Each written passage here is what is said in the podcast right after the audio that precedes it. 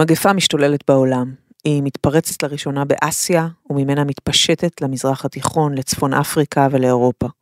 בדרך היא קוטלת בין עשרות למאות מיליוני אנשים, שמתים ממנה בתקופה של ארבע שנים בלבד. המוות השחור הם קוראים לה.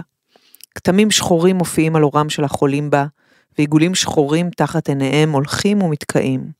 המגפה הזו שהעולם מתמודד איתה באמצע המאה ה-14, היא עד היום תעלומה.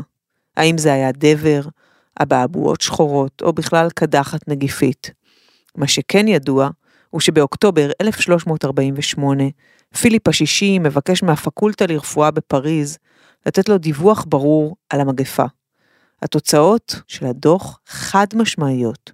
הגורם למגפה הנוראה הוא אחד, התחברות משולשת של שבתאי, צדק ומאדים, במזל דלי, שהתרחשה ב-20 למרץ 1345. משכנע, לא? מדובר במשבר איום ונורא, שזורע הרס בכל מקום אליו המחלה מגיעה.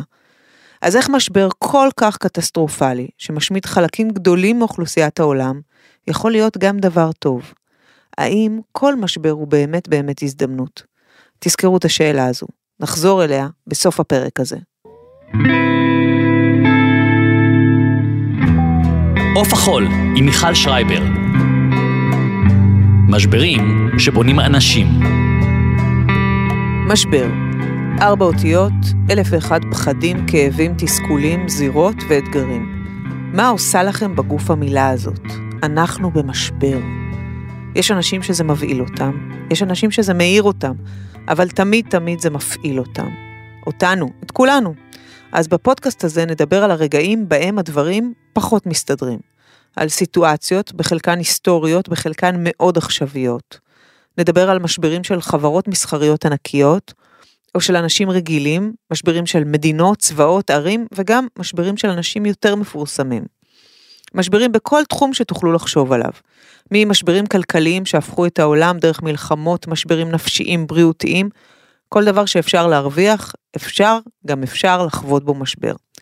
אבל אנחנו לא פודקאסט מלנכולי, אפילו לא עצבובי. כאן ידברו אנשים שניווטו משברים למקומות עוצמתיים חדשים, שעלו לפסגות דווקא מתוך עמקים מטורפים. מה עוד אנחנו לא נהיה?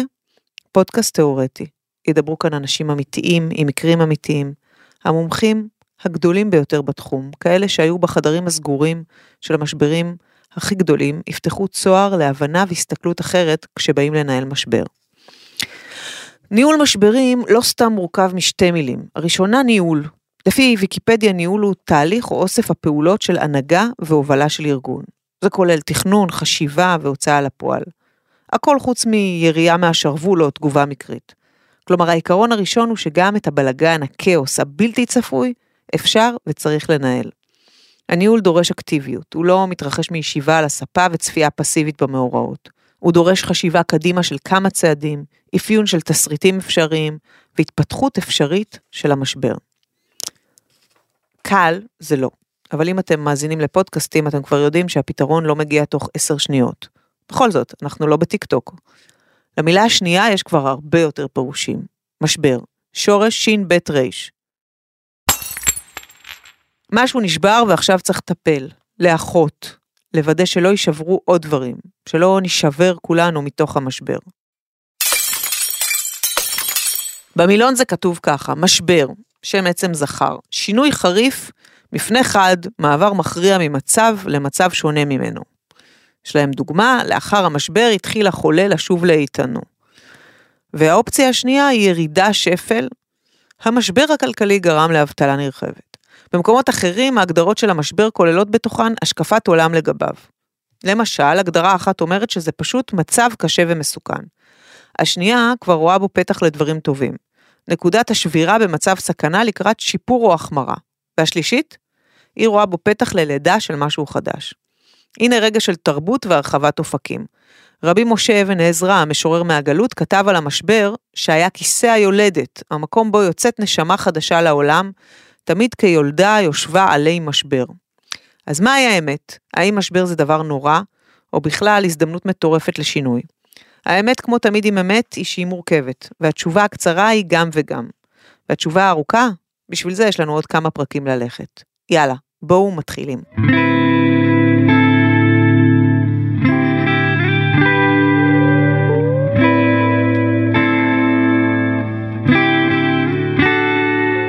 היי לכם, אני מיכל שרייבר, אני מתעסקת בתקשורת עוד מהתקופה שבריטני לא הייתה צריכה שישחררו אותה, ושמדונה לא הייתה צריכה שיתאמצו לזהות אותה.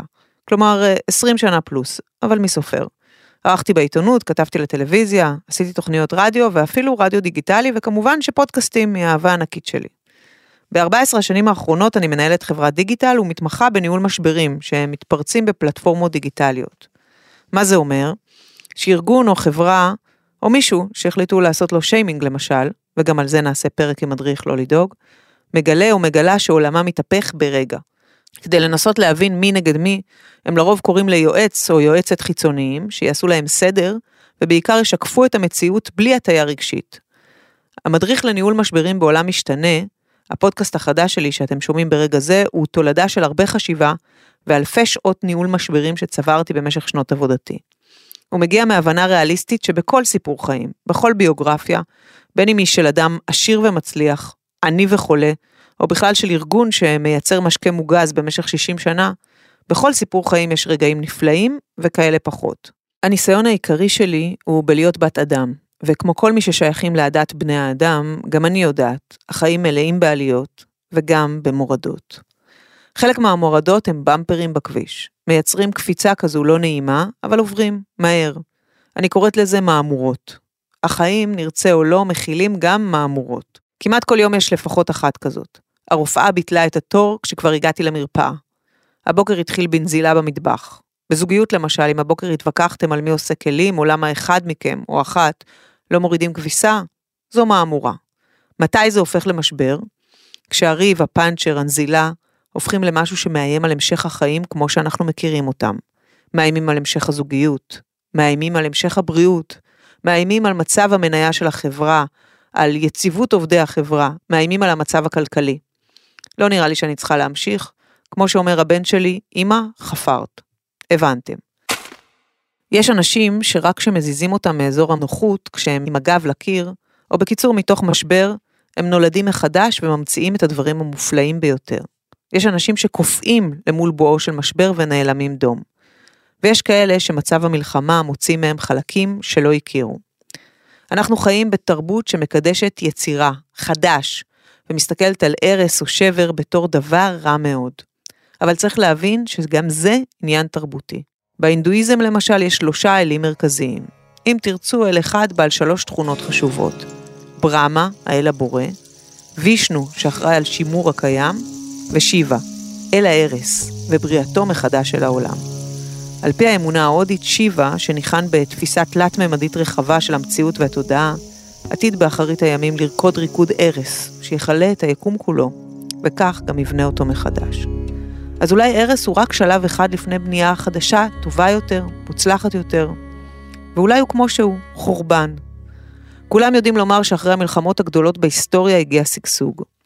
מלחמת העולם השנייה, שבתור דור שלישי לשואה, היי, hey, עליתם על החיבור הטבעי שלי למשברים, באמת לא נראה לי שצריך להרחיב על כמה רע שנעשה בה, אבל היא גם הובילה להתקדמות משמעותית בטכנולוגיה וברפואה, שלום למנוע הסילון, וסיומה מילא תפקיד מפתח בהקמת ארגונים בינלאומיים כמו האו"ם והאיחוד האירופי, שהמטרה המוצהרת שלהם הייתה לקדם שלום ושיתוף פעולה בין מדינות. אבל האם כמו שאמר מעטמה, כל משבר הוא הזדמנות לגדילה?